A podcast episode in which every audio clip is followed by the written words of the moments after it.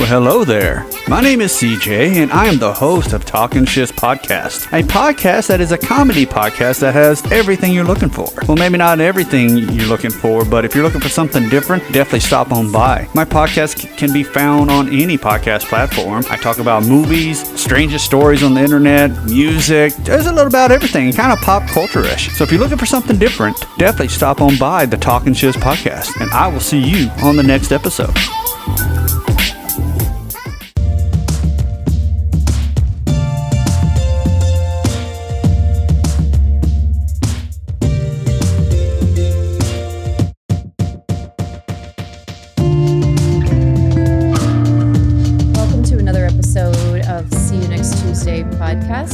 Jesse. I'm Amanda. Happy New Year. Happy New Year. we had to restart.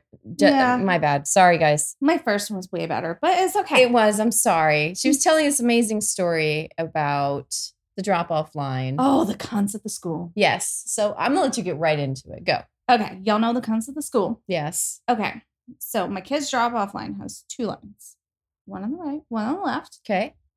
empty space in the middle. And there are certain cunts that like to get there a little bit early, like half an hour early, and sit there until it's time to open the doors and let the little precious out. Okay. And then there's us working moms that get there 15 minutes early, let the kid out so you can get to work on time. Right. And then if there's one of these cunts, you go around them in the middle. Right. They don't like for you to like, they call it splitting the line. Oh, because they've been there longer. Is it one of those? Like, No, they say it's unsafe because at any moment they could let their kids out. You shouldn't let your kid out in the middle of the road no, they need to be like let, it, let out on the side of the school, the school side. Yeah, yeah, yeah. So um it escalated right before the break. And I kid you not. Um, so I tapped out and tapped the pod daughter in Mhm. when she got home from college. She said these women have started getting when somebody goes to quote unquote split the line, they get out of their cars and stand in front of their cars. Stop. Yes, sis. So like a like a little protest. So these Karens have gotten crazy. This is a new, and so I've decided school's about to, you know, Pop off again mhm. in a couple weeks. and I get there 15 minutes before the quote unquote time you're supposed to let your kids out. My kid's 13 years old. He's not in kindergarten. Right. It, it's okay for me to let him out and wait the 15 minutes for the doors to open. he, he knows where he's going. yeah, stranger danger, we're aware of all of this. Yes.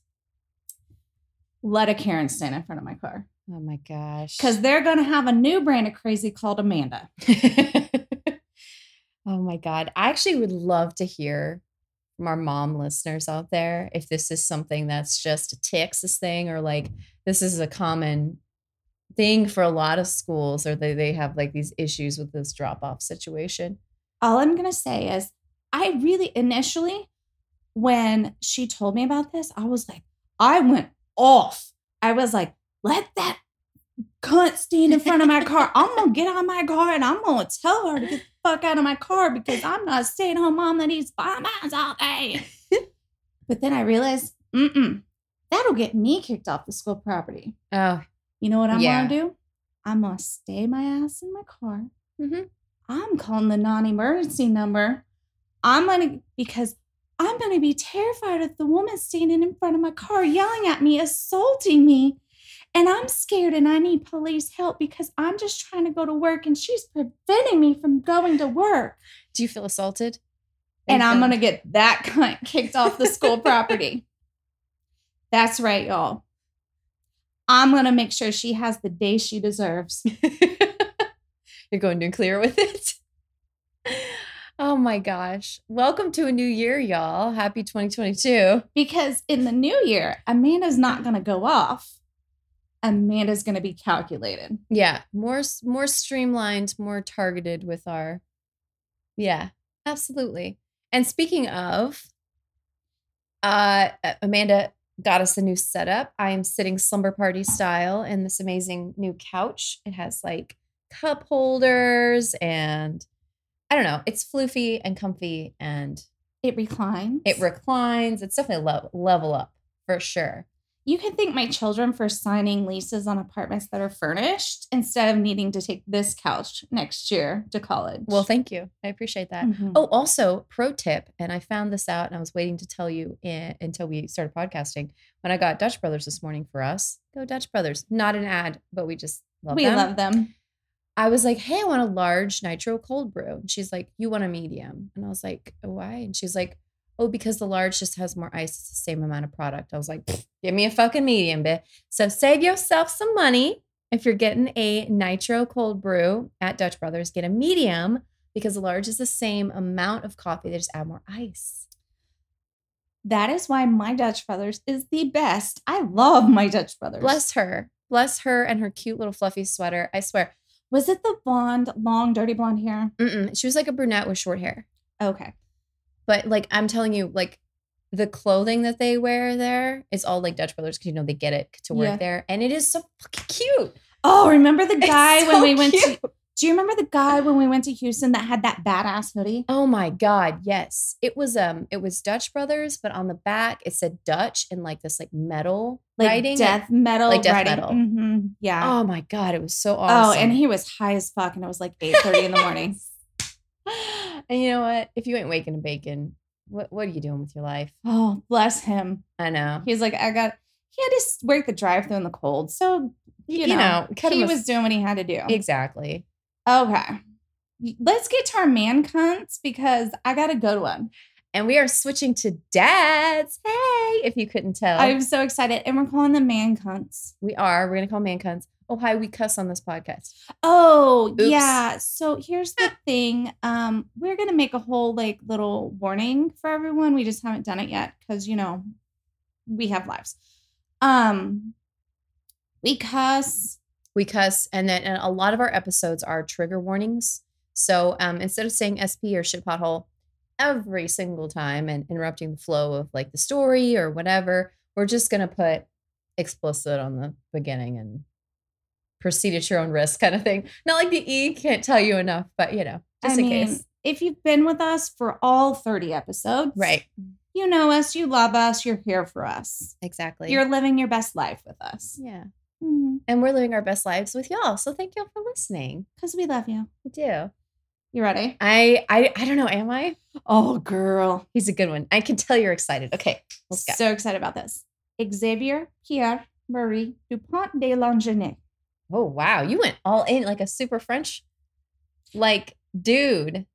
My son takes French. Oh, he was he was born January 9th, 1961 in Versailles, France. 1961. Why does I feel like he should have been born in like the 1500s? Because his name is Xavier Pierre Marie Dupont de Longenet. Yeah, it's a very. I just like saying that because I can say it, unlike all the other non-American names I try to say. you know what? I'm gonna say in 2022 you're gonna get better at saying names because you you whipped out um Milagro on one of the other the other episodes. Milagro. See what I'm saying? So I I have a faith in you. And okay, so he was born to Bernard Hubert Depont Depont de Longenet. It's just funny at this point because I'm so over the top. And Genevieve Therese Matre. So Bernard, his father was an engineer, and um, the Dupont de Longenet family was originally an aristocrat family. Ah, that's why. There we have it. Yeah. Um, but Xavier was actually raised by a single mom with his sister Christine after their father abandoned them while trying to evade the tax authorities. So Xavier and Christine were raised in a sectarian in sectarian Catholicism. So I didn't even know what that meant because you know me and religion we're not friends. Right. Um, so basically, it means um, there's different sects within Catholicism, and they be- and they display prejudice towards one another. I didn't even know that. Oh, wow. Mhm. So when you're sectarian, you're prejudiced against whatever other Catholic sects there are out there. Interesting. And Okay. not only that, his mother was completely convinced there was going to be an imminent apocalypse. Well, And so that's a really dysfunctional house to grow up in. yeah. That the threat of like the world ending isn't a great way to live. And even though Johnny over there is Catholic, they're from Roman Catholic instead of this Catholic. So we're gonna, And so we're now we don't like them either. yeah. So there's this whole- Yeah. So you're growing up in turmoil. yeah. Good times. Mhm. Fun. So Xavier met Agnes Hogdinger in the early 80s when he was 20 and she was 17. Um, Agnes was born November 9th, 1962 in Nadler sur Seine, France, to Daniel Hogdinger and Nicole Abbas. Xavier was young and he longed for adventure, and so he broke up with Agnes so he could travel. And I'm really not even mad at that because he didn't expect her to wait for him while he went and lived his best life. Yeah, no, and plus he's 20, she's 17. I mean, it's young. It, you're dating. It's not even anything serious. It's Yeah. whatever. Yeah. Yeah. A year later, he returned to Versa- Versailles and he found out Agnes was pregnant with someone else's baby. But Xavier, he chose to marry her in 1992 and adopt the baby as his own. Interesting. Now, marrying an unwed mother in Versailles at this time was basically unheard of. Oh, really? Mm-hmm. So he was like, good guy, right? Well, yeah, because uh, I mean, it's just the opposite of the states. We're known for the shotgun wedding, so that's why it's like, wait, what? Why? well, would- th- this wasn't his baby.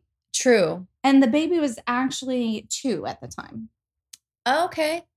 So he was like, okay, I can see how people would be like, wait, what? Why?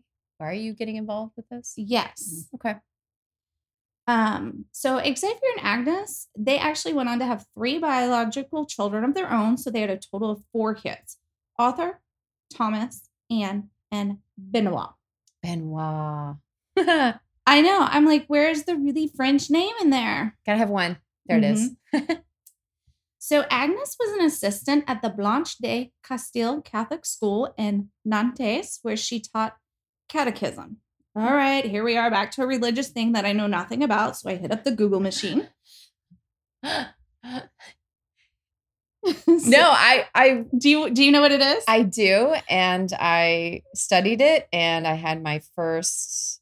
Um, I wasn't Catholic, but I was raised Lutheran. So yeah, you had to study catechism, and you had to learn. Like I took like two years, and then I got my uh, what the fuck was it called?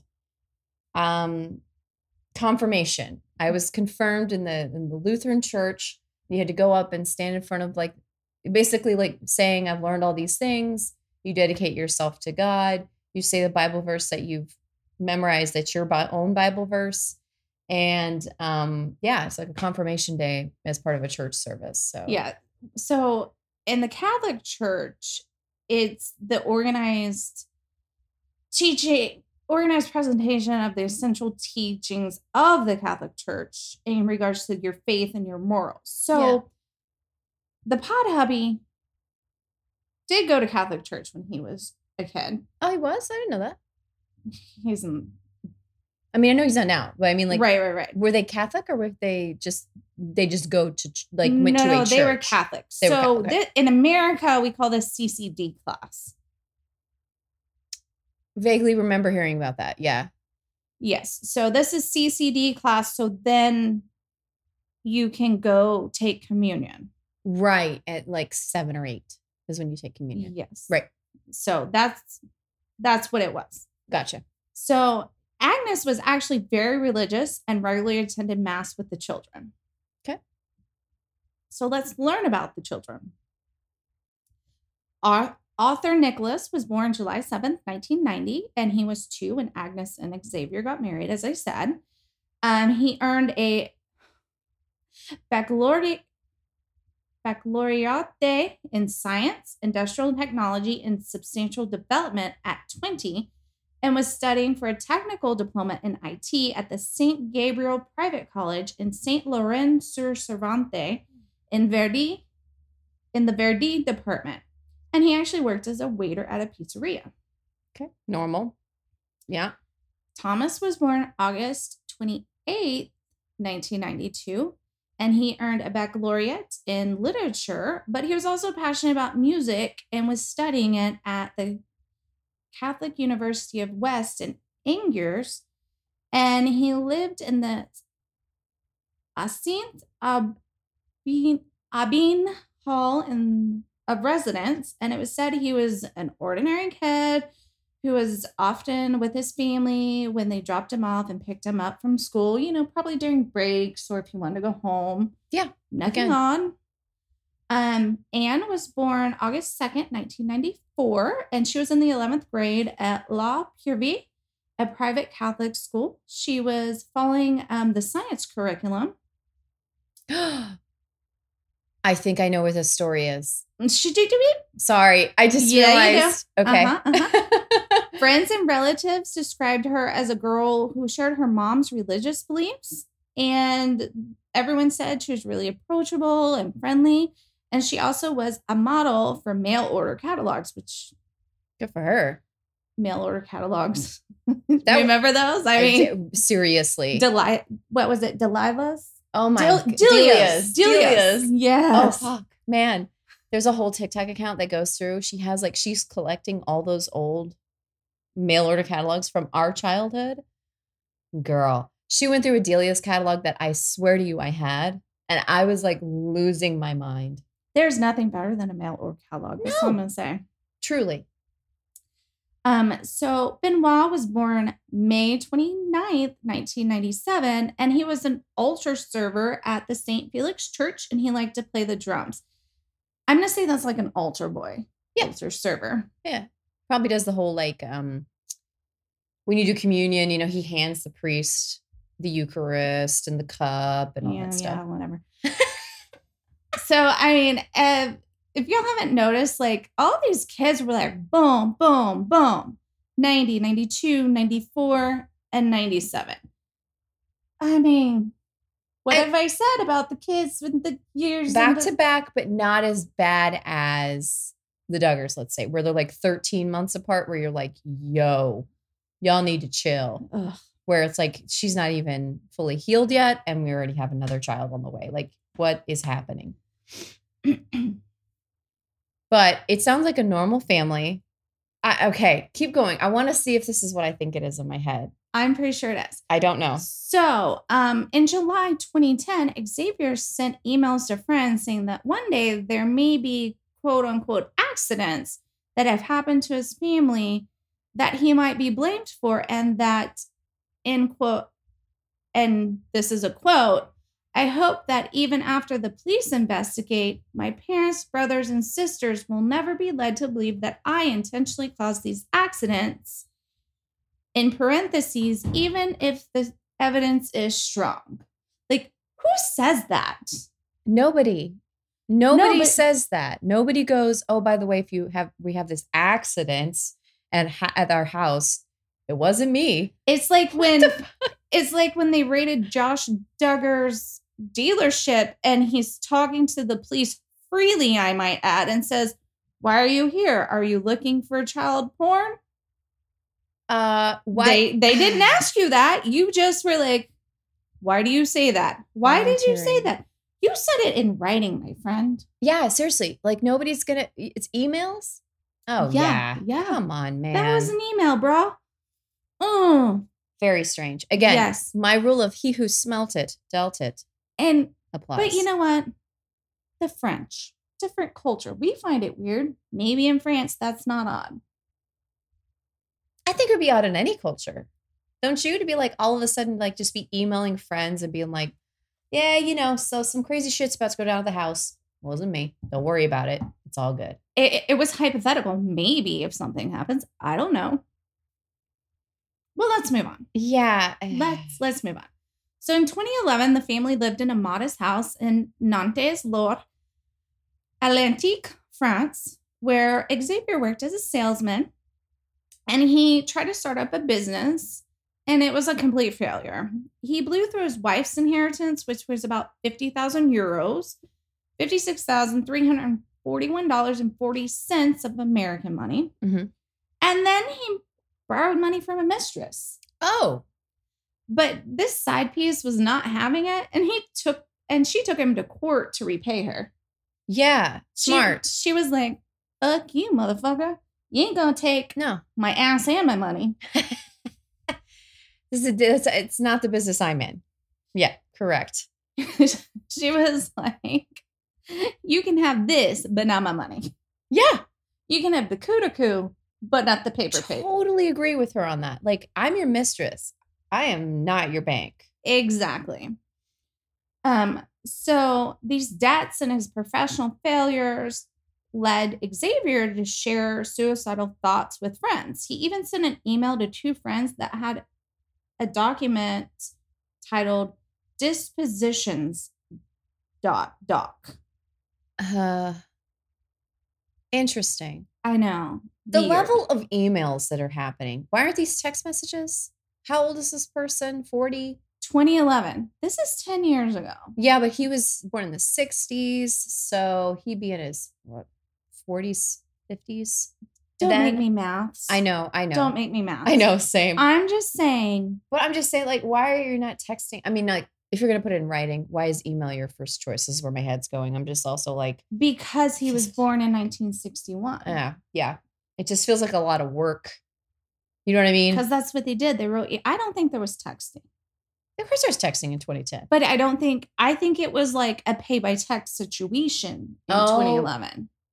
Oh, that's true. And Europe has different rules, or not just rules, but like different plans and shit. Besides just, yeah, Good I'm point, good saying- point. I'm just saying, true story. you got to go back 10 years. You're right. You're right. So, January 20th, 2011, Xavier's father, Hubert, died of a heart attack. Hmm. One of Hubert's neighbors, Michael, recalls Xavier trying to recover a Count's signet ring and trying to find out if Hubert had any money, but unfortunately, Hubert died in poverty. But the one thing Xavier did find in Hubert's apartment was a 22 caliber long, ri- long rifle. Oh, Jesus. And Michael remembered the last time he saw Xavier, he had a very quote unquote dark look in his eyes. Maybe he was grieving. Yeah, for sure. And, and I know, mean, that that's just a very like yeah, everyone grieves differently. And you know what? And, and again, I'm going to reference Texas. You pass down guns. And- And it's way less common there. I get Well, that. and also they were aristocratic. Yes. So it's probably like an heirloom type Yes. So gun from the 18 whatever. yeah. So Yeah. Um, a, long rifle. I mean, it's not Right. happy shotgun. yeah. Or an AR or something crazy. I know. So February 2nd, 2011, Xavier attained his firearms license. Okay. And then that negates everything I just said. I don't know the laws in France. Maybe he had to have it to have a long rifle. Possibly. Okay. Keep going. March 12th, 2011, Xavier purchased long rifle bullets and registered at the Charles de Amieres. Oh, I said that like Spanish. Sorry. it is They're both Latin. they're both romance languages. So Oh, shooting range. I'm not even going to reattempt that. it's okay. I was doing so good. you know, Oh. you're you're still doing good. Keep going. He this. visited the range four times between March 6th and April 1st. Okay. Thomas and Benoit had started to learn how to shoot as well. So it's like we got this gun from um what was his dad's name? Hubert Yes. and, and Grandpa's gun. Yeah. Again, nothing No, too I- flag red flaggy. no, no. One of the questions he asked his, his instructor about though was using a silencer. Okay, here's where it turns. Yeah, that's where we just took a turn.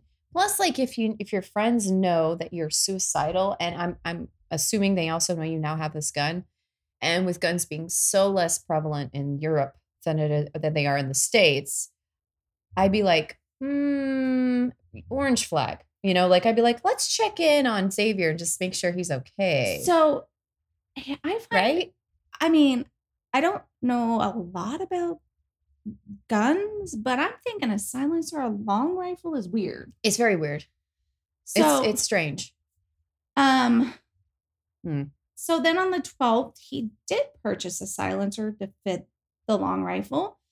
And then in late March, Xavier purchased the following items from a DIY store mm. 200 miles from where he lived a roll of large bin liners and a box of adhesive plastic paving slabs. I mean, Come on, y'all. He, maybe he was in the area and realized, oh, yeah, I'm going to do this home improvement project. I forgot to pick this up at the local Lowe's. Sure. Do they have those in France? Probably not. But still, like, come on, man. Let me guess. You used a credit card and you were caught on film. I mean, I'm just saying, I'm Please. spitballing here. Yeah. Spitballing. Like, I don't know the story. Um, So April 1st, 2011, Arthur left for college. Um, or no, he left college. Sorry, not left for college. He left college. so he's coming back home. um, but he didn't show up at the pizza place he worked to pick up his monthly check.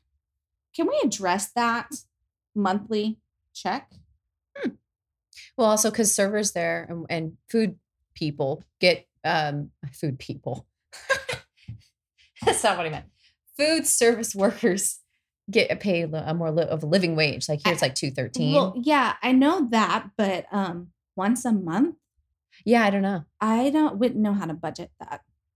I don't know. Okay. Anyhow, so the manager was really shocked because Arthur always picked up his check on a regular basis at the beginning of the month. Right. Like So- that's strange. Yes, it's strange that he was not there to pick up his check. And a kid in college needs that money because Right. you, you're starting your life essentially. So Right. yeah, that's huge. So on April 2nd, 2011, Xavier bought cement, Okay. a shovel, a hoe, four bags of lime, 10 kilograms each from different shops in the Nantes area.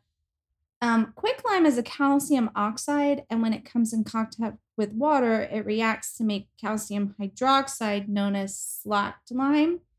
This corrosive material may damage a corpse, but the heated product from its activity um, will kill many of the purifying bacteria and hydrate the body. Interesting. So so that's what lime does to a body. So it just like sucks all the wait, it So, hydrates or dehydrates the body. So, um, quick lime, when it comes into contact with water, it reacts to make calcium hydroxide known as slacked lime. That material will damage a corpse, Mm, okay. but the heated product from the activity um, will kill many of the purifying bacteria and hydrate the body. So you don't want it to come in contact with water. Okay. Gotcha. Fun fact, everyone who wants to murder someone and buy lime. right. I just, you're welcome. also like Police don't come at me. I didn't realize I was helping. of all the fucking again, we're true crime fans. So that is a murder like That's shopping list. That's Period. like, that's like, um, a murder kit. Truly, like 101. If you were gonna put it in a list, all of those things would be on there. But what you should have done is bought everything separately, like two, three, four months apart. And yeah, exactly. And stored them and From- bought in cash and went to places that had Cash no in different places, ordered it. uh, Yeah, there's all these. Come on, guys. Let's be smarter, smarter criminals, right? Please don't do this. Asked Agnes to pick up a couple of items. right. Exactly. And she's like, okay, like whatever. Oh yeah, yeah. Ay, Dios mío. But anyway, Asked he's Thomas spiraling. to pick it up at school. Anyhow, let's move on. April 3rd, 2011. I almost said 12. I mean, 2020. I don't, whatever. Truly. April 3rd, 2011. Fabrice, the neighbor, saw Agnes for the last time, and shortly after, he saw Xavier putting large bags into his Citroën. Citroën Citroën. Oh, he had a Citroën. citron. Nice. C5 car. That evening, the whole family ate out at a restaurant and went to the movies. Fun. And I'm, I'm mm, I don't like it. It's giving bad vibes. It's giving me bad No, vibes. they went to dinner and a movie as a family. They hung out as a family, Jess. He's doing this whole thing. Uh, he's doing this whole like, Are you having let's having have a good time before I. Are you You- having you. anxiety? Do you need a gummy? I need all the gummies in the world. No, I'm you having can- lots of anxiety right now because Please no. don't- Oh God. Do you- I don't I don't have any gummies up here. no, I don't like this. This is giving me bad vibes. But at 1037, he called his sister Christine and left the following message. We spent our Sunday evening at the cinema together, then in a restaurant, and we've just gotten back. I'm calling to ask if it's too late to speak to you on the phone and not and I, and not I see it's on to voicemail, but I was surprised you spoke to me about Bertram, who's getting ready for his flight. Huh. But I thought he's only just arrived, so I was a bit surprised. Anyway, sending you my love. If it's not too late, call me back or send me a text. Oh, you're right. And I'll call you. Okay, I'm going to put the kids to bed. Say hi to everyone. See you soon. Maybe. Okay, so this was to whom he left this voicemail to his sister. His sister Christine. Yes. Oy. You know what? Now I'm thinking about it since he is texting. Maybe he's a stupid fucker who's thinking, oh, they don't read emails. They only read texts. You know, cops. You know what I'm saying? Maybe he's No, thinking I don't that think way. so. You don't think so? I don't think so. Hmm. So, less than a month later, a bailiff came to collect a debt of 20,000 euros, which is $22,569.80 in American money, It's a lot of money. um, at the family home. But the door was closed, and during the same time, the lease on their house was terminated. Oh. And strange letters explaining the family's sudden departure abroad as part of the witness protection program were sent to the kids' school, relatives, and friends. Witness protection. fr- I actually Fuck have out of here. Okay, so I actually have that later on, and I'm gonna break down this time frame. Yeah. Um, so I'm gonna break that down. So for 15 days, no one heard anything from the family. Relatives were getting worried, and finally, at the assistance of the relatives, the investigators did more searching at the family home, and they found Agnes 48, Arthur 21, Thomas 18, Anne 16, Benoit 13, and both of the family dogs buried under the terrace of the family home. Okay, this is it. Oh my God. This is a fucking crazy case. Okay, keep going. I love this. I love this case because it's fucking crazy. Yeah. An autopsy revealed, revealed the family had been drugged and methodically executed with a 22 long rifle. Hmm. The only person missing was Xavier, and that only created so many more questions. The public prosecutor of Nantes, yet again, I used my Spanish, sorry, was preparing to launch a simple call for witnesses when it took a turn into a criminal investigation into kidnapping and assassination. Um, so the investigators believe that Xavier murdered his wife and kids on the night of April 3rd or 4th. So April 4th, Anne and Benoit did not attend school due to illness, and their friends became concerned when they were unable to reach them online or by Mm. text. Mm. Xavier spoke to Christine on the phone for 20 or 30 minutes, and she told the police everything seemed normal Mm. That's not good. because he's a psycho. right. April 5th, 2011, a friend of Thomas's confirmed that Thomas spent the afternoon of the 5th with him at a friend's home in Angers, where they hung out, playing music, watching TV, and Thomas planned to spend the night at his house.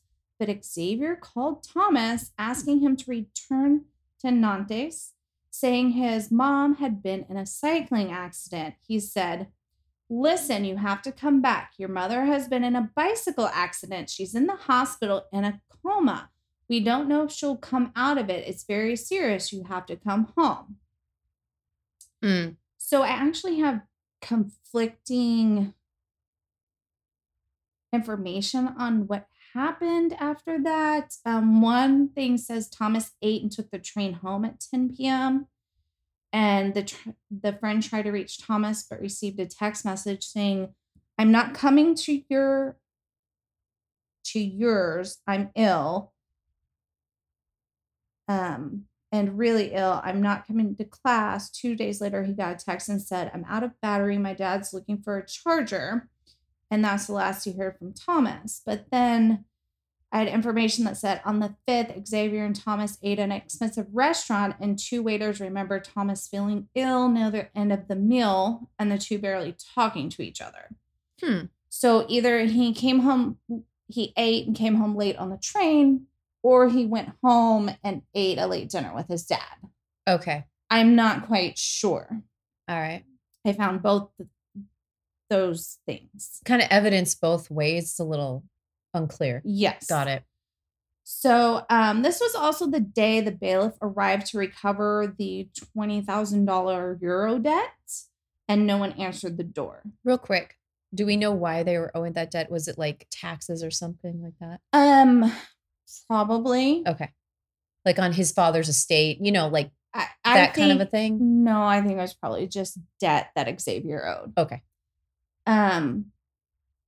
So, and neighbors did say they saw Agnes in front of the house that day as well, but the autopsy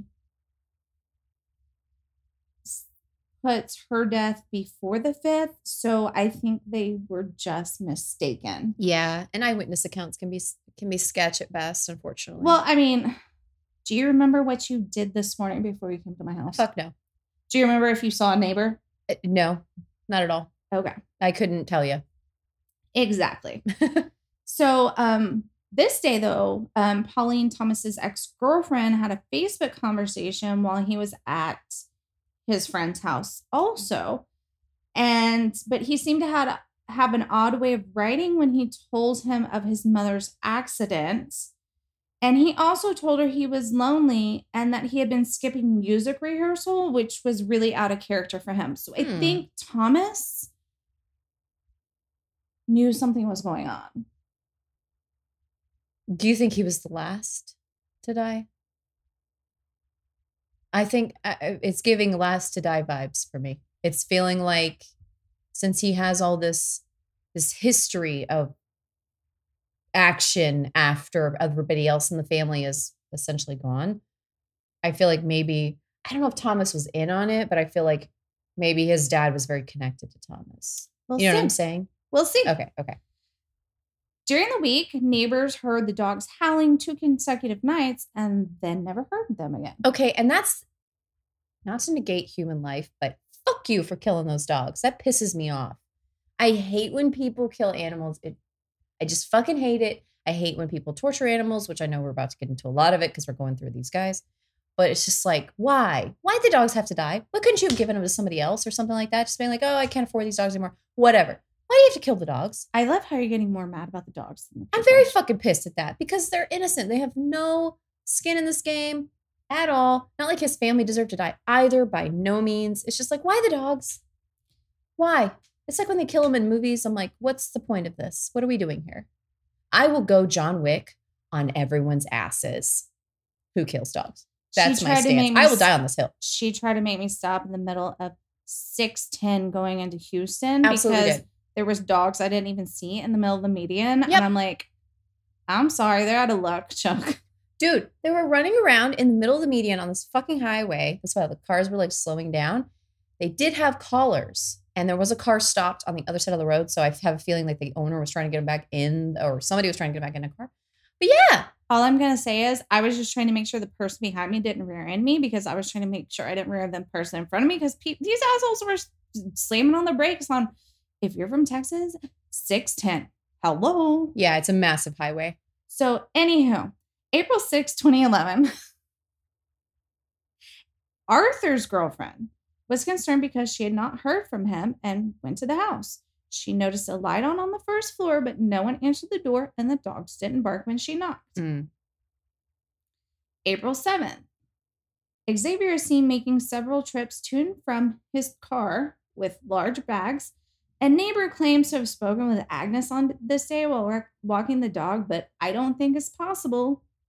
Because and I think they were mistaken on the day, even though the neighbor swore up and down it was this day. Yeah, I as someone who swears up and down a lot of times that oh it was definitely this day i've been proven otherwise they're like no look this is the i'm like oh you're right Yeah, I yeah no. Um, April 8th, Xavier writes in the Catholic online forum sitecatholic.org from the IP address of the family home. He also sends an email to Christine's husband saying, Everything's fine, Bertram. You'll hear more detailed news soon through Christine. Bye for now. All the best, Xavier. And a message to Xavier's mother and sister is also sent from the family's home IP address. Anne and Benoit's school received the letter, receive a letter saying Xavier, um, a letter signed by Xavier stating Anne and Benoit will be leaving the school and the family will be moving to Australia due to urgent professional changes. the school where Anne works receives a signed resignation letter, allegedly signed by Anne. Um, but the headmaster cannot reach Agnes by the phone. Like she gets this resignation letter, so of course she tries to Yeah. contact Agnes and can't get a hold of her. right And a typed letter, unsigned, dated April 11th, was sent to Xavier's immediate family. Let me read this to you. Hi, everyone. Huge surprise. Huge surprise.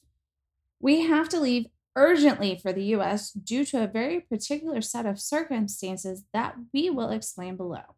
You're receiving this letter by conventional post because for the next few years, we can't communicate any other way. No emails, no texts, no phone calls for safety reasons. when you read this letter, we will no longer be in France and won't be able to return for an as yet undetermined period of time. In quotes, or in parentheses, a few years. You must be wondering what's going on. Dot, dot, dot. Here's the story. At least as much as we're allowed to tell you, this letter is the only correspondence we are allowed to write which might be good news for some of you as it's been checked before sending to you. We started our company in Miami in 2003. We were put into contact with the person who helped us start the company with the DEA. Drug Enforcement Administration, a sort of American drug squad with agents on the ground in several countries oh my God. who were looking for a French national to infiltrate the French nightclub scene to obtain information about drug trafficking and money laundering networks without drawing attention to themselves. Through the root days, I'm not even going to attempt that word. I found myself in a different city every evening with a legitimate reason to make contact with nightclub bosses to invite them to be listed in the leisure section of the RDC. So I, Xavier, was the ideal candidate. yeah clearly the ideal candidate to infiltrate a giant drug cartel in france sure so once I was tested and briefed, I accepted my mission of working incognito for the DEA under the condition that I maintain secrecy, which includes, even more importantly, the children. So that's the real reason why we couldn't re- that's the real reason why we returned to France instead of settling in Miami, and not due to vaccinations that are supposedly dangerous for the children. Those who have never swallowed the bogus reason can be rest assured they were right. LOL. what that makes no whatever whatever dude This has allowed us to build our official business activity, the RDC and SELREF, established specifically to develop some website alongside RDC so that nightclubs can feature in it and to have an unofficial monthly income since this official activity did not bring in enough money to cover our expenses. Far from it.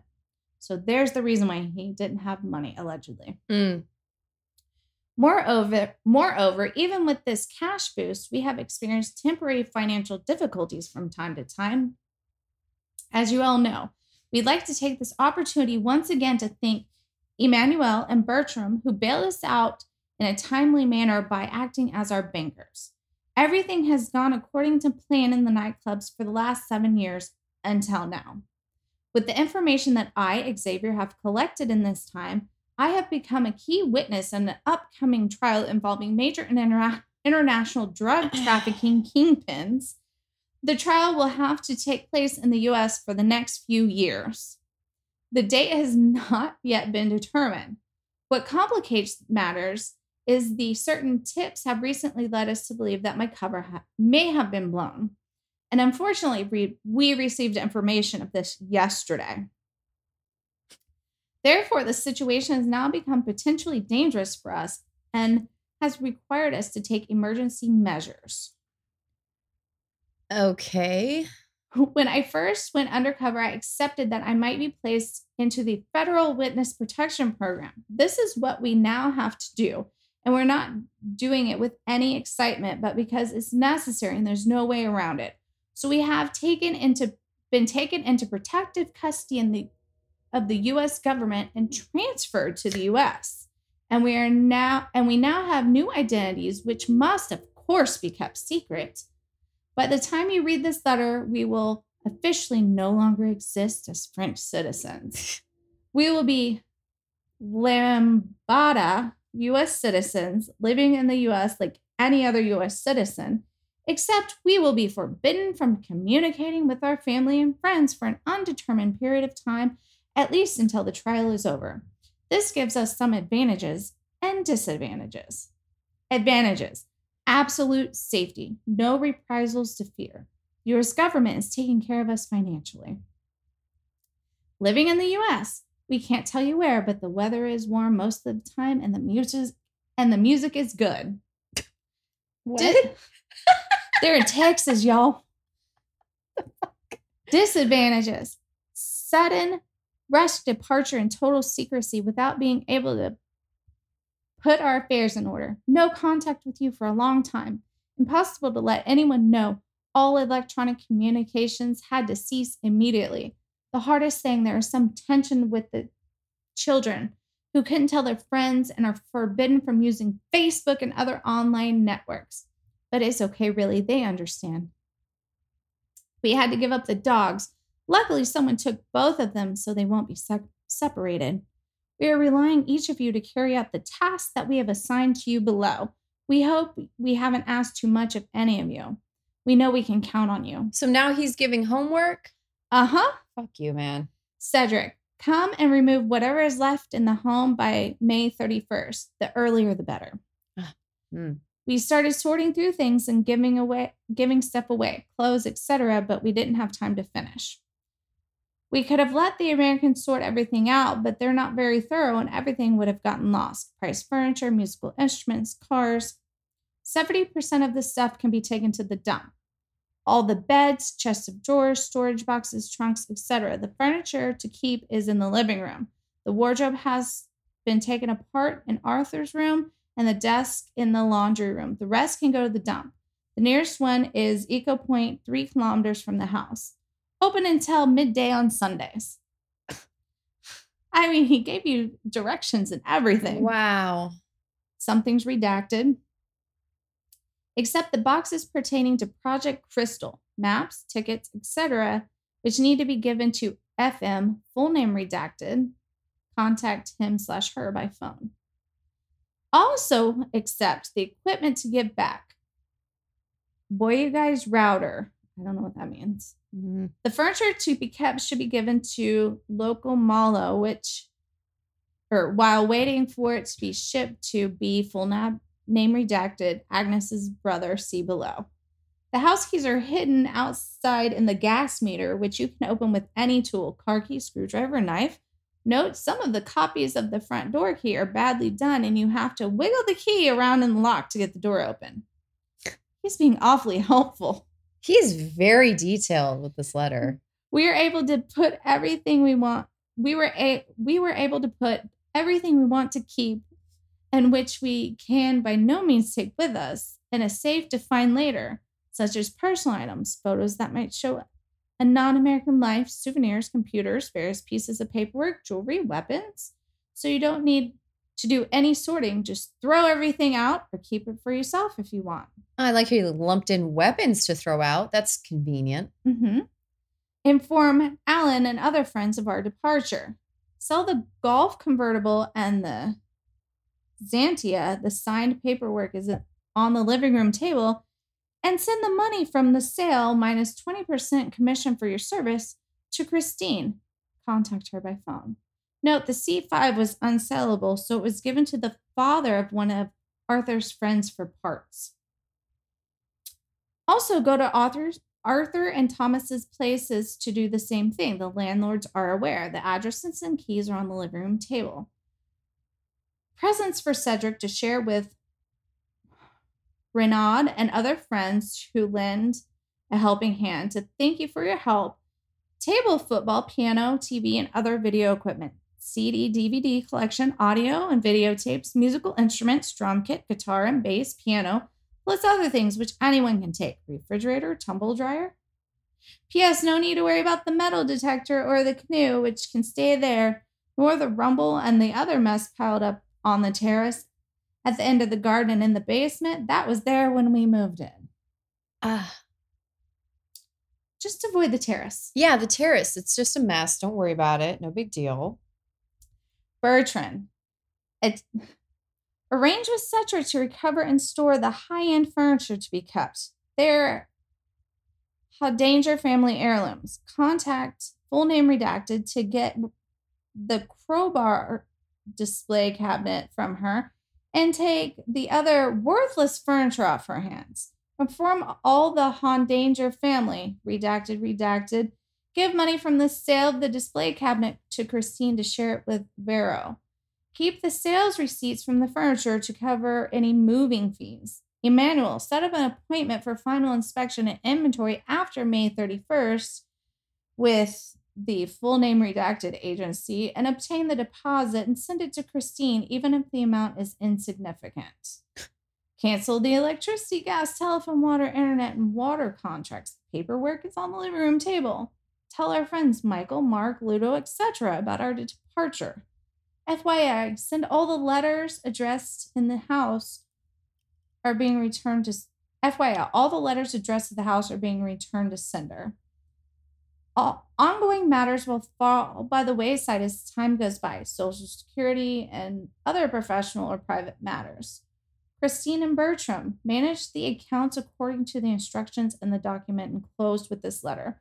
More than 4,000 euros will be coming in every month to various accounts for a while, plus the proceeds of the sale of the furniture mentioned above. Where's this money coming from? Don't even know. Frederic. Inform Veronique and help her let the rest of the Legionnaires family know. Redacted, the best thing to do would be to send her a copy of this letter when she is in Versailles important. Tell the youngsters not to divulge any information on Facebook and not to be surprised if the kids don't reply to them.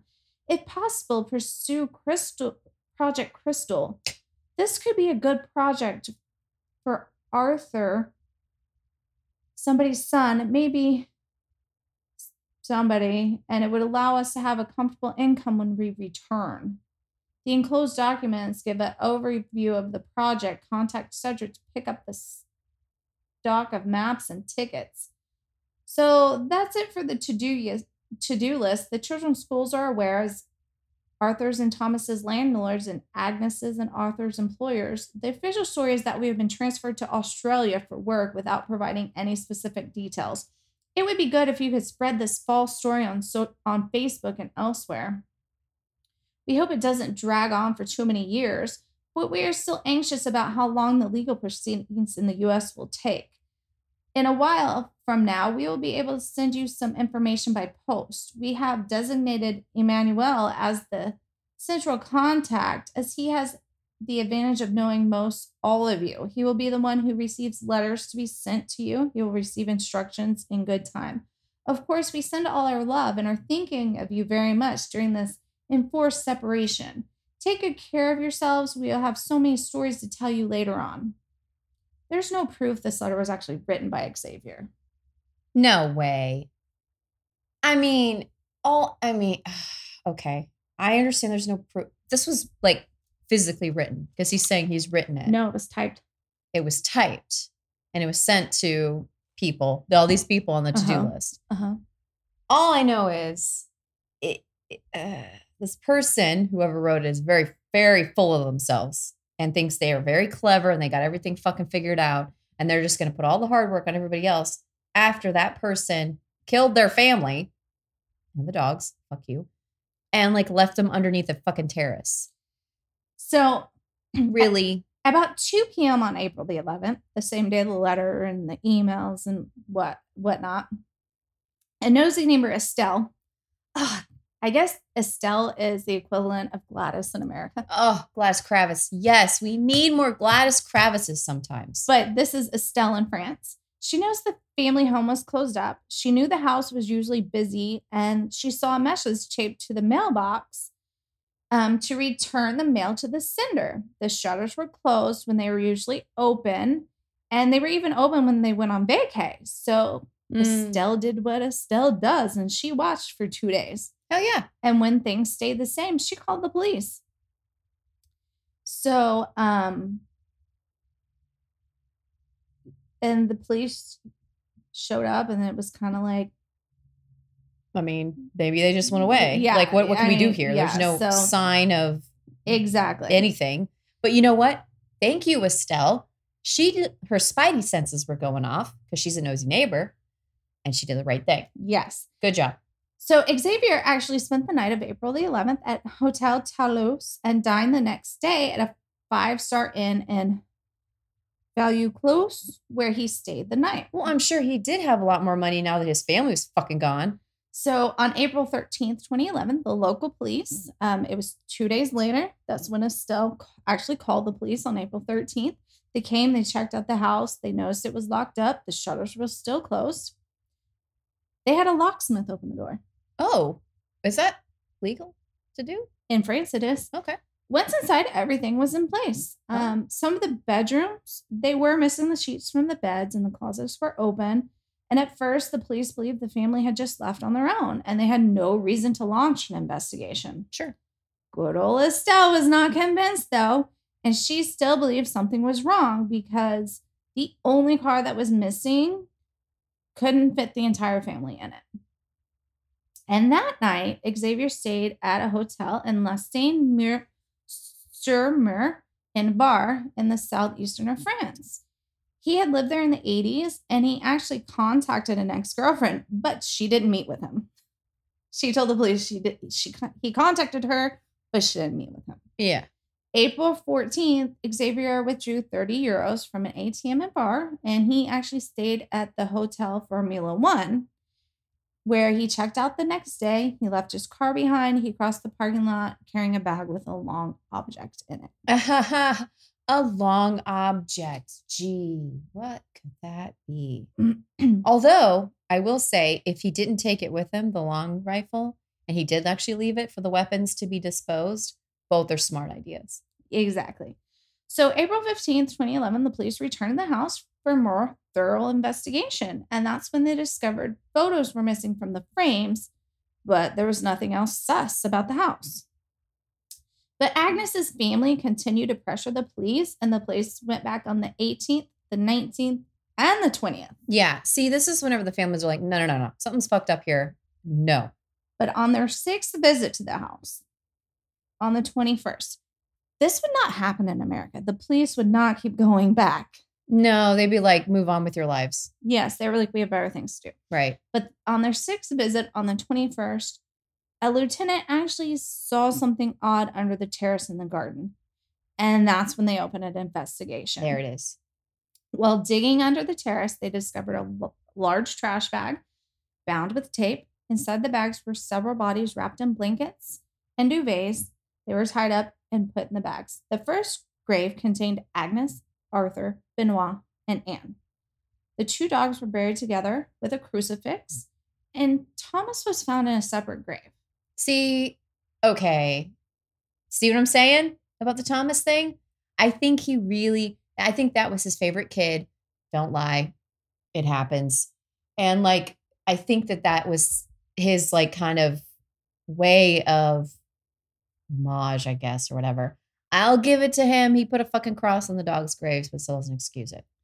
So April 21st, Xavier's metallic blue C5 was found in the car park at the Formula One hotel. Mm-hmm. Um, the autopsy indicated that the drug found in sleeping pills was found in the children, but not Agnes. Ah. Agnes did have sleep a sleep apnea machine, and it was discovered that her machine stopped suddenly at 3 a.m. on the morning of April 3rd or 4th. And the way that's worded, I'm not sure if it was if they're saying April 3rd or 4th, because you know how some people could say it was the night of April 3rd or the Oh. morning of April 4th. Right. So midnight-ish. So it could go well, either way. 3 a.m. Oh, so- 3 a.m. But You're you know, you could say Yeah. like the night. the of night the- of the third or the morning, Morning. of the fourth. Got it. Okay. Yeah. So right. Uh, that's how it re- that's how it was said. So I find it weird that a machine like they didn't know if it was the third or the fourth when it's the machine. So I'm thinking that's what they mean. Right. So it's believed she was buried first, then the children. Makes sense. Each victim was shot and killed by two bullets in the head, and the bullets had been shot from a 22 long rifle. Shocking. Um, none of the neighbors had been awoken by gunshots. Gee, I wonder why. Maybe because it was silenced. The murders were considered to be methodical executions. All the victims were in their pajamas, so they are believed to be killed in their sleep. Oddly enough, there were no traces of blood in the home. When the crime scene investigators took samples at the scene, they did not find any fingerprints or DNA from anyone. So at this point, there is still no physical evidence to implicate Xavier. And remember, Xavier is from an aristocratic lineage. Mm-hmm. And by killing his whole family, he is ending that lineage. And that's basically a no no in the aristocratic world. And that could be also why Thomas, the eldest biological son, was not killed at the same time as his family. Mm. Xavier could have hesitated in killing Thomas. I believe it. See, that's what. Yeah, that makes total sense. and that's why Thomas was buried separately. He was Right. not killed at the same time It was later. because he hesitated. So my guess is is he put pills in everyone's food or whatever the night they went out for the movie and the, the dinner, Mhm. or figured out a way to get them to take it, eat it, whatever. And then obviously mom first, right? Except for mom, of course, the kids. I mean, so mom first. He may have, I'm guessing, No. strangled her while she was sleeping. the kids were killed first. The kid. I thought it said Agnes was first. Uh uh Oh no, she was killed first. Yes. And then I'm, I'm assuming he's strangling her. That's why her sleep apnea machine fucked off and was like, what's happening? You know, they got all those readings at 3 or 4 a.m. And then he went in methodically and just went pop, pop, pop to the kids. Thomas being the last one. Like he maybe buried everybody else and then went back. See what I'm saying? Thomas wasn't killed till the fifth. Everybody else was killed early in the morning on the first. On the first, I mean the fourth. the fourth. How did Thomas not? he was away at college. And he came back on the fifth. Um, Right. Xavier called him home. That's right. And then so he came back. Do you think? Well, he wouldn't have seen it because they would have been underneath the terrace already. Mhm. Shit. But there was no blood in the house. No blood, no fingerprints, no DNA, no nothing. But the sheets were taken off the beds where they found with the bodies. Why wasn't there blood spatter? It's a rifle. I have no idea. I'm just saying. So That's really weird. May 10th, an international arrest warrant was issued for Xavier. Hell yeah. June the 23rd, um, cave experts actually searched 40 natural caves in a 10 mile radius with no success in finding Xavier.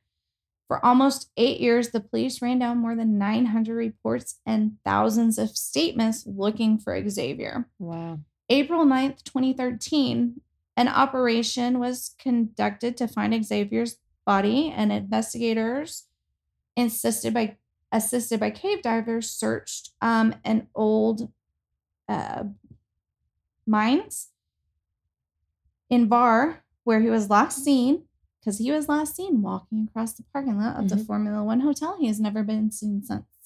Shit. Um, here they found it was where Jacques Massé and his family were found murdered in 1981. They couldn't find him. May 2nd, 2013, a search was carried out by 50 police officers and firefighters from a unit specializing in searching in dangerous and hard to access locations. They found nothing.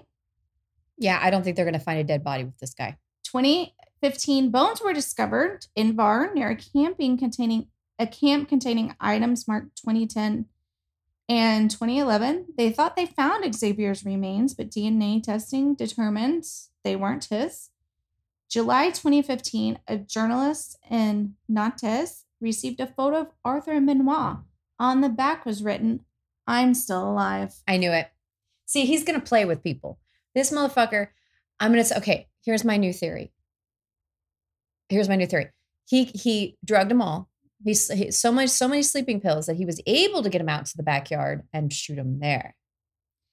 In 2019, there was a raid on a monastery because a poor monk was mistaken for Xavier. Oh God. But it was not Xavier. I mean, the, the monastery, they had to issue a statement. The police had to issue a statement. Those poor monks got doxxed and they're like, it's not me, Yes. dude. oh. October t- 11th, 2019, the Scottish police said they arrested Xavier at a Glasgow airport. No, no, hon. DNA test proved it wasn't Xavier. Exactly. No. July 2020, when Netflix brought back Unsolved Mysteries, Mm-hmm. they aired his story. Mm-hmm.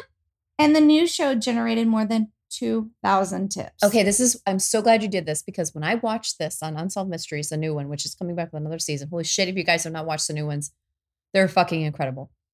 I was like, we need to find this motherfucker, and I was wondering how many tips actually came in. Okay, tell me, tell me everything. So, but why? Why did he do this?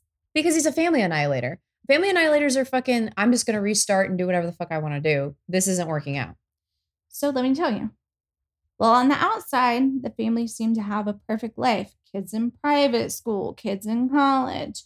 But that wasn't the truth. In the early 2000s, the family tried to relocate to Florida, but they had to return to France. According to friends, from 2001 to 2011, Xavier was in a downward spiral of failure and lost a shit ton of money and had bailiffs on his back with a string of failed businesses. Mm-hmm. Right before the murders, he discovered they were almost out of money and um they were about to lose their house. And that would expose his failure. And someone who was as vain and as proud as he was, he didn't want to lose face in such a manner. So, did Xavier commit suicide and no one ever found his remains because of animals? Did he assume a new identity? Did he actually disappear because he was working with the DEA and the bodies weren't found and the bodies that were found weren't really the family? Um, why wouldn't he be more stealth when trying to flee after killing his family? He used his credit cards. He was seen on CCTV. He ate out. Also, the holes that the bodies were in were beyond the capabilities of a man with back problems. Oh, okay. This back problem argument, I'm gonna fucking poke a hole right up in that hole. If you're determined enough and you have enough pills, you can make shit happen. Because if he's over here super, it's all about me, obviously. I'm willing to kill my whole family because I'm a failure and I want to do have a do-over. He has enough motivation to get it done. So that's some bullshit right there. There were five tons of earth dug, dug with only a single shovel, only four foot of headroom. There was no trace of the dirt that was removed. Where'd the five tons of dirt go? Christine claims Xavier had neck and back problems and would not be able to do such a task. Given the low clearance and the, the person who dug the holes would have hit their head at least once or at least rubbed their head on the ceiling, but no human skin cells, blood, or DNA were found. Dude, it's called wearing a hat. I'm just telling It's you. it, I know, I know. I'm just saying like all these things like, oh, he could never. Trust me. The whole he could never, I'd never imagine that person I could do these things. I didn't say he didn't do it. I'm just giving the people the facts. No, I know. A determination. For sure. It's like he can and he did. And So- no, we're not going to find his body because he's too conceited to take himself out. So here's what Stefan Goldstein, Ooh. the lawyer for Xavier's mother, Christine, and Christine's husband, had to say. Oh, yeah, please. Please. Avalon quote, and it says, We don't even know when the victims were killed. The autopsy points to death between 10 and 21 days before the discovery. Such impress such impression is truly astonishing. In reality, nothing is certain in this affair other than the fact that some bodies were found at 55 Boulevard Robert Schuman. Investigators were investigations were carried out, but all that they were allowed but all that they have allowed us to ascertain is that the bodies share the same DNA. No analysis has compared this common DNA with that of Agnes Danger. Furthermore, my client confirms that the body's heights, weight, and weights do not correspond with the known dimensions of the family members.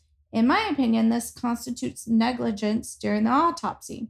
But the, auto- but the autopsy allows Christine and Genevieve to step into the breach. What I also know now is that one man alone cannot dig a hole under the patio, even a man blinded by rage and hatred. 2.5 cubic meters of earth was displaced. The affair is based on the idea that Xavier Dupont killed his family before burying them. No other line of inquiry has been explored. I do not know who killed this family. Nothing about their lives has led me to believe that anyone would ever have it in them to this extent.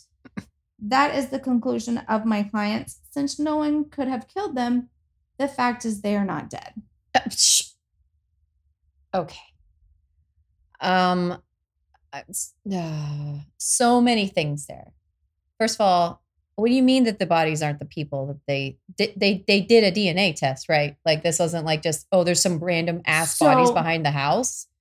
That says they did a DNA test to compare to each other that they're all related, but they didn't do a DNA test to compare them to people that are still alive to like the actual family to see if they're right to see if it's actually that family's DNA. Right, right, right. But then who are these? Here's my next question. Well, then the fucking who are these people who happen to be the same sex and ages as the children and the two dogs get fucked? No, those are the family for one. Two, no, we're never gonna find this motherfucker. And if we do, he'll be like one of those guys, like that other guy they found off Unsolved Mysteries, 20 years from now, who had a whole other family and, it, and his his neighbor turned him in because she's like, that looks like my neighbor. Um, the guy who killed his other family in New York with the, with the ceiling, with the, the glass ceiling or whatever. I totally believe this guy did it. I don't know how he fucking did it. Do I think Thomas may have helped bury the graves? That was a question that came up. Possibly. I don't think he hated his family that much. I think if he did, maybe it was at gunpoint, like, let's get this done kind of situation. But I I definitely think if he had enough time, which it sounded like he did, he could have gotten it done. Absolutely. I mean, you have to take Estelle and you got to put Estelle in the equation. Estelle is doing the Lord's work. Sometimes we need a nosy neighbor. I know. Would have Estelle had seen them, seen him. Well, he she closed the blinds. I'm just saying. I'm like, we got to keep Estelle in mind. What yeah. does Estelle know? And also, here's the other thing. I think all of us could be every once in a while be a little bit of an Estelle. You know what I mean? Be a little bit like something's off here. Go with your gut. Get up in there. Figure out what's going on. Call the cops.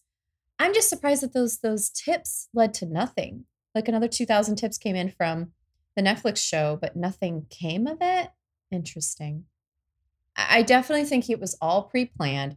I do think he's more he thinks he's more clever than he actually is. Obviously, that note is a very clear indication that he's like, look, I'm tying up all the loose ends. He's probably in America. He's probably here. He's probably my neighbor. Probably. His mother living next to us right now, having killed his whole family. Oh, he definitely did it. What do you think? That's that's me. You clearly know where I stand on this matter. I don't know. I'm gonna let the people decide. You have no strong feeling either way. I mean, I think he did it, but then it's like, did he? I like the whole did he aspect. See, you like unsolved shit, don't you? I love it. Oh, see, I, I, I, I it, do, but I don't. Okay, we're on episode 30 and just realizing I love unsolved shit. I know, I know. I just, I can't, I do, but it bothers me. I'm like, I want to know. I want to know. I want something. And if there is a question, here's my thing back to the lawyer. Okay. If you really feel that way, unless these bodies have been cremated, get them retested. No, they were cremated, and I think very quickly. I would. Oh, There was a lot of things that a I have to leave out because like it's hard to find information, and also like I don't have five hours to talk. right. But I do believe the bodies were cremated and very quickly. Mm, Quick, quick cremation. don't like that. Exactly. It gives me very quick cremation is nefarious Mhm, vibes. Yeah. mhm, No, I don't like it. mhm. It's putting off. Oh, oh my God, this case is so good. It's such an interesting, fascinating because there's all these things that don't match up. Like you said, there's no DNA, no blood, no, how does he move five tons of dirt? Like all of these things just feel wrong. But at the same time, the simplest answer feels right that he did it. Sometimes, uh, you know, the, I mean, the outcome's right. Like he did it. There's like, he did it. yes. I mean, like How can someone go through Here's the thing. murder an entire family and Here's leave the the, thing. dad? Come on. Here's the thing sometimes when it seems, when it's too perfect, it's just too perfect. You know what I'm saying? I think so. You're saying that just because it feels like it was him, it, it isn't essentially? I mean, it's like when somebody serves something up on a silver platter, Mm-hmm. it's too perfect. Oh, okay. Th- this, this, here's the explanation, in other words. And maybe not. That might, okay. Oh, that's such a good one. I don't know, man. Maybe we'll we'll find him. We'll be alive for sure. I have a feeling. I have a feeling this is going to be one of those ones where uh, 10, 20 years from now, we're going to be sitting at home watching our in the metaverse, watching the news, and this dude's face pops up and he's got a beard and he's fat and all this stuff and you're like, "Gotcha, bitch." Here's the thing I didn't pick this from um, Unsolved Mysteries. I was looking up man cunts and this popped up and I was like, ooh, this is real good. And then I started doing my research and typing up my report. I'm like, oh shit, I saw this on Unsolved Mysteries. Yes, yes. Like when you started to go into it, I was like, "Wait a minute, this is ringing a bell." Yeah, I was like, oh shit, I saw this on Unsolved Mysteries and it was fucking amazeballs. Yeah, no, I like how you presented it better too. I was just gonna say that because how they presented it on Unsolved Mysteries didn't have the level of detail that I needed from it. So I'm glad that you did it because I was like, there's all these unsolved questions. Like they just kind of presented it after the fact. Like, wait, no, what? How did? What's the timeline here? I don't understand. You know, I'm a writer Yeah, it's true. and a English major, right? storyteller. You majored in English, right? It was one of my majors. Yeah. Yeah, exactly. So it, oh, it's great. Oh my God. That's phenomenal, girl. Well, you're ready for our, what are we going to call these? The Trophy dads. trophy dads, not star dads. They're star moms, trophy dads, and man cunts. Yes. Love it. So I'm actually doing multiple dads today. It's a story that captured my heart, and you've probably seen it. Probably everyone's seen it, but I just had to talk about it because I was really stoked on it. Make me cry, girl. Dads on duty. Uh, wait, is that the dads that go to the school? Oh, I love this. I love this 100%. I know. I am just like, ah! I know exactly who I'm doing. So, Dad's on duty, uh, Shreveport, Louisiana, in this year, 2021, which last year. Um, violence at Southwood High School escalated to around a two dozen students being arrested. Um, the school fights were getting obviously out of control, and parents decided to step in and solve the issue. After an incident on September 17th, they decided they needed a strategy on how to end the violence. So, you know, they had a PTA meeting essentially with all the families. Yeah. Which I think is, yeah, at that point, it's like getting out of control. This is not acceptable behavior. And plus, we don't want the kids to start off their whole life that way, you know, getting arrested. I mean, Mhm. that's a shitty way. So, thinking this would be a quick 45 minute meeting, families stayed for four hours and put together an entire plan. I love that they were that committed. Yes. Like we need more, more of that and less Karens. Yes. Michael Lafitte Jr., he's kind of the the head guy, I guess you can say, was the one who got all the parents together for this meeting because he has a daughter who's a junior at the school. He told the Shreveport Times, quote, at the end of the meeting, there were a group of fathers who decided to just go to the school and patrol, walk around, and show a strong male presence on the campus. I don't care how old you are, what size you are, it's something about seeing a man, a positive male figure, a father, your daddy, or whoever you want to call them, at the school. It will make you straighten up and fly right. I mean, it's true. And you know what? And a lot of times when you don't have that male figure in your house, you actually crave it. Yeah. And this is not to say that non binary people can't raise children by any no, that's not what I mean. That's not what we're saying here.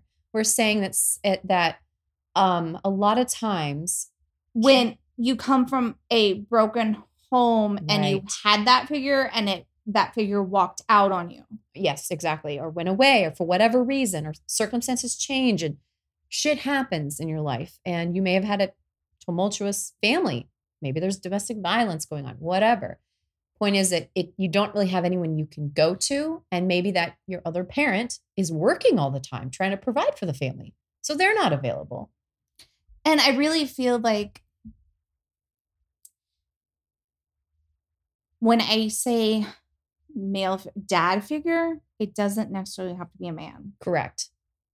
It just means a strong influence who is going to guide you in your life. Period. That's it. Like it's like a making sure like a checks and balances Mhm. kind of thing. Exactly. So um the Monday after this meeting, they started showing up to school at 7:30 a.m. at the bell to get everyone into their classes. Like, hey guys, time to go. Let's get started. They started off with just a few dads, and now it's 40 dads there throughout the day taking shifts before the beginning and end of school and at lunchtime. They patrol the school as cool uncles, Michael likes to say, and keep and help them navigate the ups and downs of high school, more like a mentoring type program. They usually have about six to 10 dads there at any one time and even go to extracurricular activities like sporting events or, you know, uh, band practice, things like that. Just kind of keep an eye on things. Um, and they vet the dads through an independent security company just to be safe and sure, which I'm like, Well, y- yes, yes. good. I mean, they do that with everything now. Like when I helped coach soccer, Mhm. I had to go through a background check Yeah, I get it. and it was not school related. And that's, I totally understand that. It makes sense. I wasn't mad at it. no, if anything, you're like, great. That means that everybody else here is also checked, you know? I'm like, here's my social. Do you need to dig deeper? Please do. Right. There's nothing so there. I know everybody else has been thoroughly. Exactly. After starting this program, there have been no more fights at the school. A lot of the kids said that they didn't like the police presence at the school after all the fighting, because why the fuck would you? Because all these guys are from the community. The kids take them more seriously because they don't feel as uncomfortable around them as a, you know, stranger police officer. Well, and also it's Johnny's dad. It's Stephanie's dad. Right. You know, and so it's less um authoritative. Even though it's Right. authoritative, it's less authoritative. And plus, it's like with the police there, I know why they're at schools, but it's also, it feels like a penalization. Like a, the, the police are serious shit. They're going to take you to the police station and arrest you. A dad who sits you down is going to sit you down and have a conversation. So it's almost like, E- they could have the exact same conversation, yeah, word for word, but it doesn't seem as punishment. yes. Thank you. That's what I'm trying. Yeah, exactly. It's more like, let's have a conversation and work this out versus, okay, cool, get in the back of my car. Yeah. there's that at the end of it, it could be another situation altogether. Yes. Yeah. Totally agree. One kid said, quote, I felt immediately felt a form of safety. We stopped fighting. People mm-hmm. started going to class. I mean, again, Johnny's dad, Sally's dad, Shaniqua's dad. Like, that's so cool that you know this person and they're basically like, you can even go to them. Yeah. Some shit pops off. And you're like, I'm really upset. I'm mad. I want to hit this person. And they can talk it out. And they're right there. Yes, love it. The mayor of Shreveport, Adrian Perkins, said, quote, this is one of the most effective mentoring programs that I've seen up close and personal. We would like to help you all see this vision through expanding this program, not just here in Caddo Parish, but giving a strong foundation to expand all over the country. You know what? Here's what's funny. So we're having problems at one of our local schools with fighting. And while my kids don't go to the local school, I see it on the local like neighborhood page on Facebook. And like one of the parents has said, why don't we do a dad's on duty? Absolutely. Um, because fighting is an issue.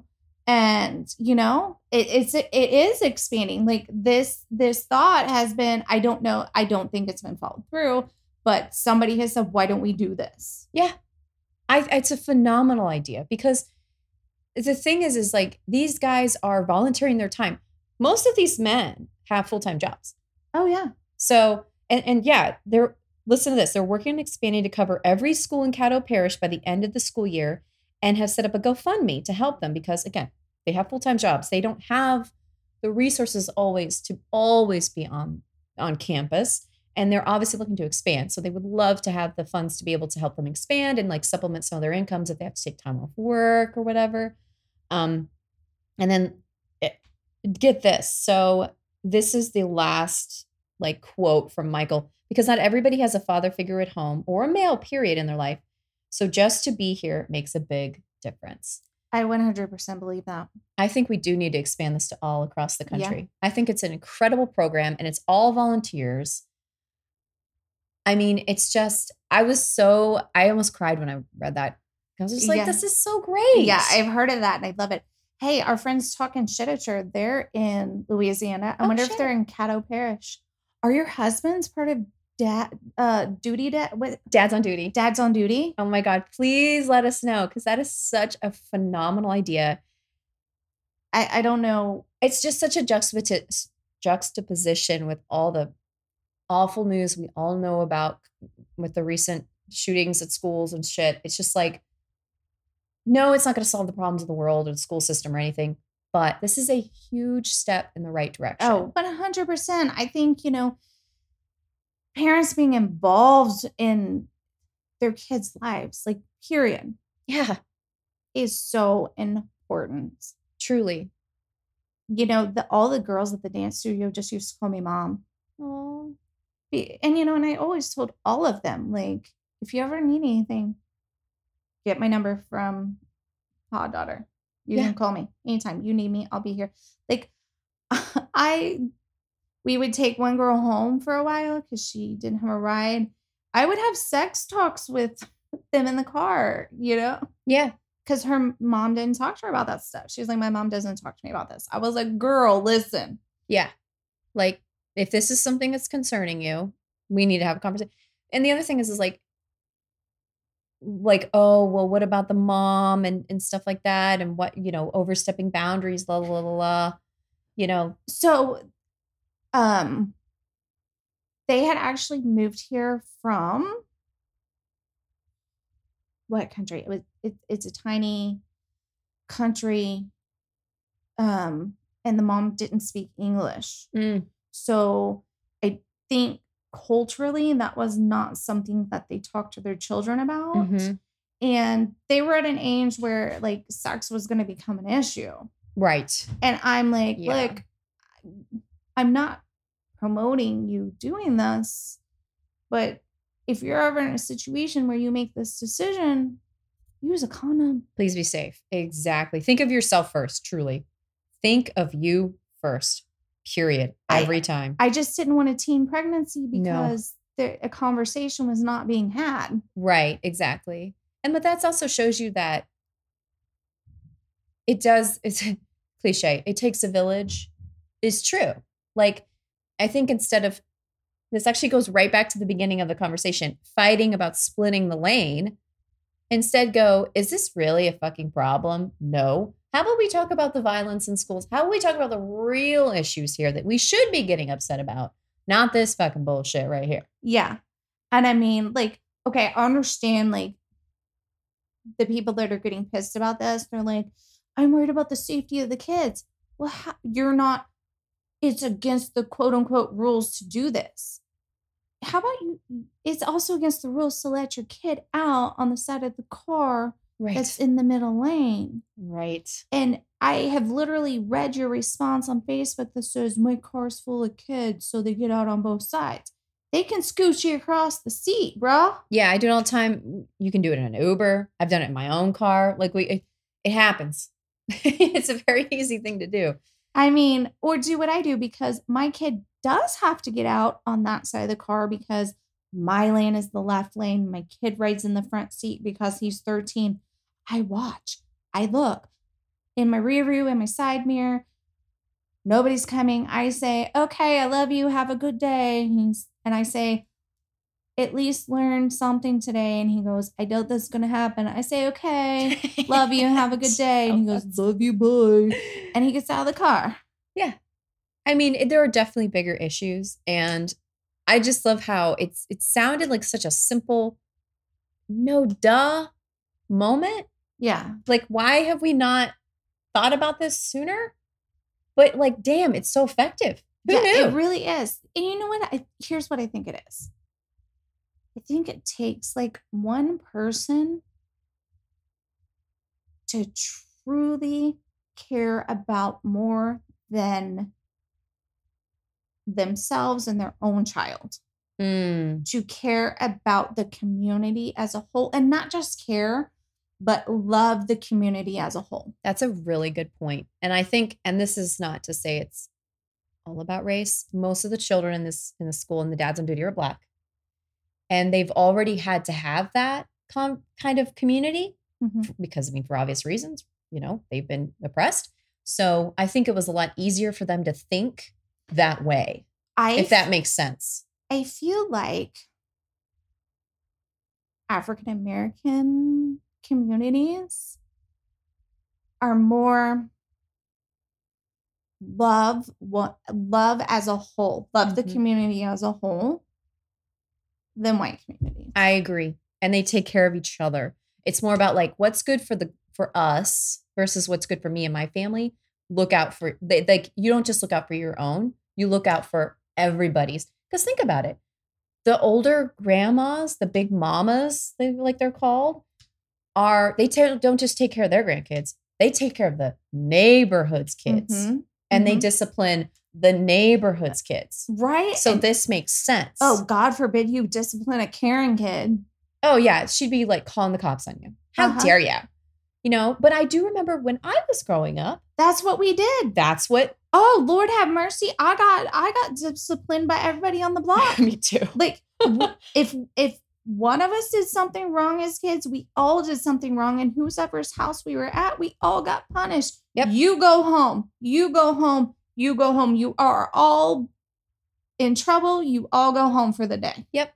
And, And I you know what we yeah. did? We did not go outside and play together. We all went the fuck home. because you're in trouble. And when you went home, your mama said, "Why are you home?" Because you were not supposed to come home till the streetlights came on. Mm-hmm. And you said, Mrs. Smith said we all had to go home because blah, blah, blah, blah, blah. yeah. And your mama was like, go to your room. Yep. And you're in trouble at home. Absolutely. I think that that is I agree. It's a it's a community thing that we need to bring back regardless of race or whatever. But this just goes you to show you a really good example of we all need to take care of each other as humans. We just do. Yes. We need to care about each other and love each other and just not give a shit who or what you have who you have sex with or what you want to who you want to marry or what who cares. You would have thought a global pandemic right. would have made us like all want to care about one another and take care of one another, but it fucking didn't. No, exactly. So we love you as you are. Do you, boo boo, and more of this. Yes, more of that. You know what? I'm going to tell you about something next episode that I love. Oh, And I you know wait. what? I just saw the time. I'm going to tell you now. I saw this on TikTok this morning. I sent it to you in a message. Okay. Let me turn my volume down. Oh, look, you just popped up on my oh TikTok. my god, it's my face. It really is your face. That was hilarious. Okay, messages that I sent. It is called. Um, let me go here. Let me go. Uh, here. Okay. TikTok stand in families for the What? LGBTQ community. No, I'm gonna You cry. can, you can sign I'm to I'm to sign up to do this. You can be a stand-in family at for anything for people in the community that don't have family. Are you serious? Like LGBTQIA plus youth, like that at their family have like disowned them or whatever. You can be their their surrogate family. Oh my god, I love Yes. this so much. We will absolutely have a link on our website and our blog See, for look. this. Together we make family TikTok stand-in families. Holy crap! It is literally called TikTok Stand two words in families. Yes. And go find them on Facebook. They're obviously on TikTok as well. Here I fucking love You know what? let me go back. Let me play this TikTok. Let me turn my volume up. It's called TikTok Stand-in Families. I started this group several months ago with some friends from TikTok. We have over 4,000 members now. We have members in all 50 states, Canada, Australia, and Europe. We will stand in at weddings, graduations, uh, any life event. We also offer emotional support if you just need someone to talk to, a text message, or a phone call. If you need these services or if you'd like to offer these services, the link is in my bio. So my mom calls me and I goes, freaking love it. So the TikTok account is at the T H E underscore. Hold on, let me make sure. Yes. At the T H E underscore zombie, Z O M B I E underscore Dan, D A N. Zombie Dan. Bless you, sir. At the underscore zombie underscore Dan.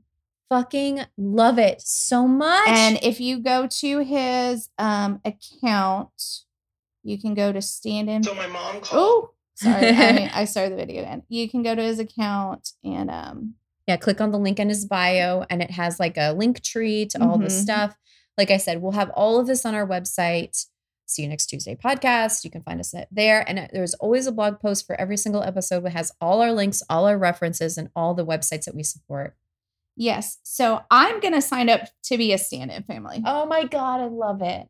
I think that's so important, especially around now, like even the holidays have passed and stuff. And even even that's such a hard time to not have a family. And then just throughout your life, it's a hard time not to have a family. Well, I, you know, we talk about these cunts, these family member cunts, and I think you're a cunt if you do that to your family because of who they love. I completely agree. I, I think you're a complete fucking cunt, and I will hunt your ass. And on that note, Cunt hunters. oh, that reminds me, we need to put up a poll about what we're going to call our listeners. yes. Ooh. So be on the lookout for that. Uh, where are you going to post it? Twitter, Instagram, both? Uh, both Twitter and Instagram. We here are your options. Um, C Unit, C unit. G G- G- G Unit, We couldn't help it. It's like a task force. C- C- C- C Unit, it's like fighting C- cunts everywhere you go. and then there's Cunties, Oh, cunties is cute. and that's all I have for now. we'll we'll we'll post it. yeah, we're yeah. We need to know what you want to be called. We feel like you guys need a name. Yeah, absolutely. Because we love our fans and we love you guys so much. Oh, for supporting our Patreon series, by the way, the Duggars. We will have some more. Obviously, they come out this month already, so check it out there. We have stickers. Um, we have more podcasts coming your way. Um, that's a little like I don't know why. What are we doing? Because we don't have full time jobs at all. I have a lot going on in my life right Yeah. now because I'm absolutely insane. We're gonna do this. That's okay. We're here for y'all. But yeah, and actually TikTok, I can also do a little poll. So let us know what you want to be called. Um, and as always, we'll See you next Tuesday. bye. Bye. Thanks for joining us today.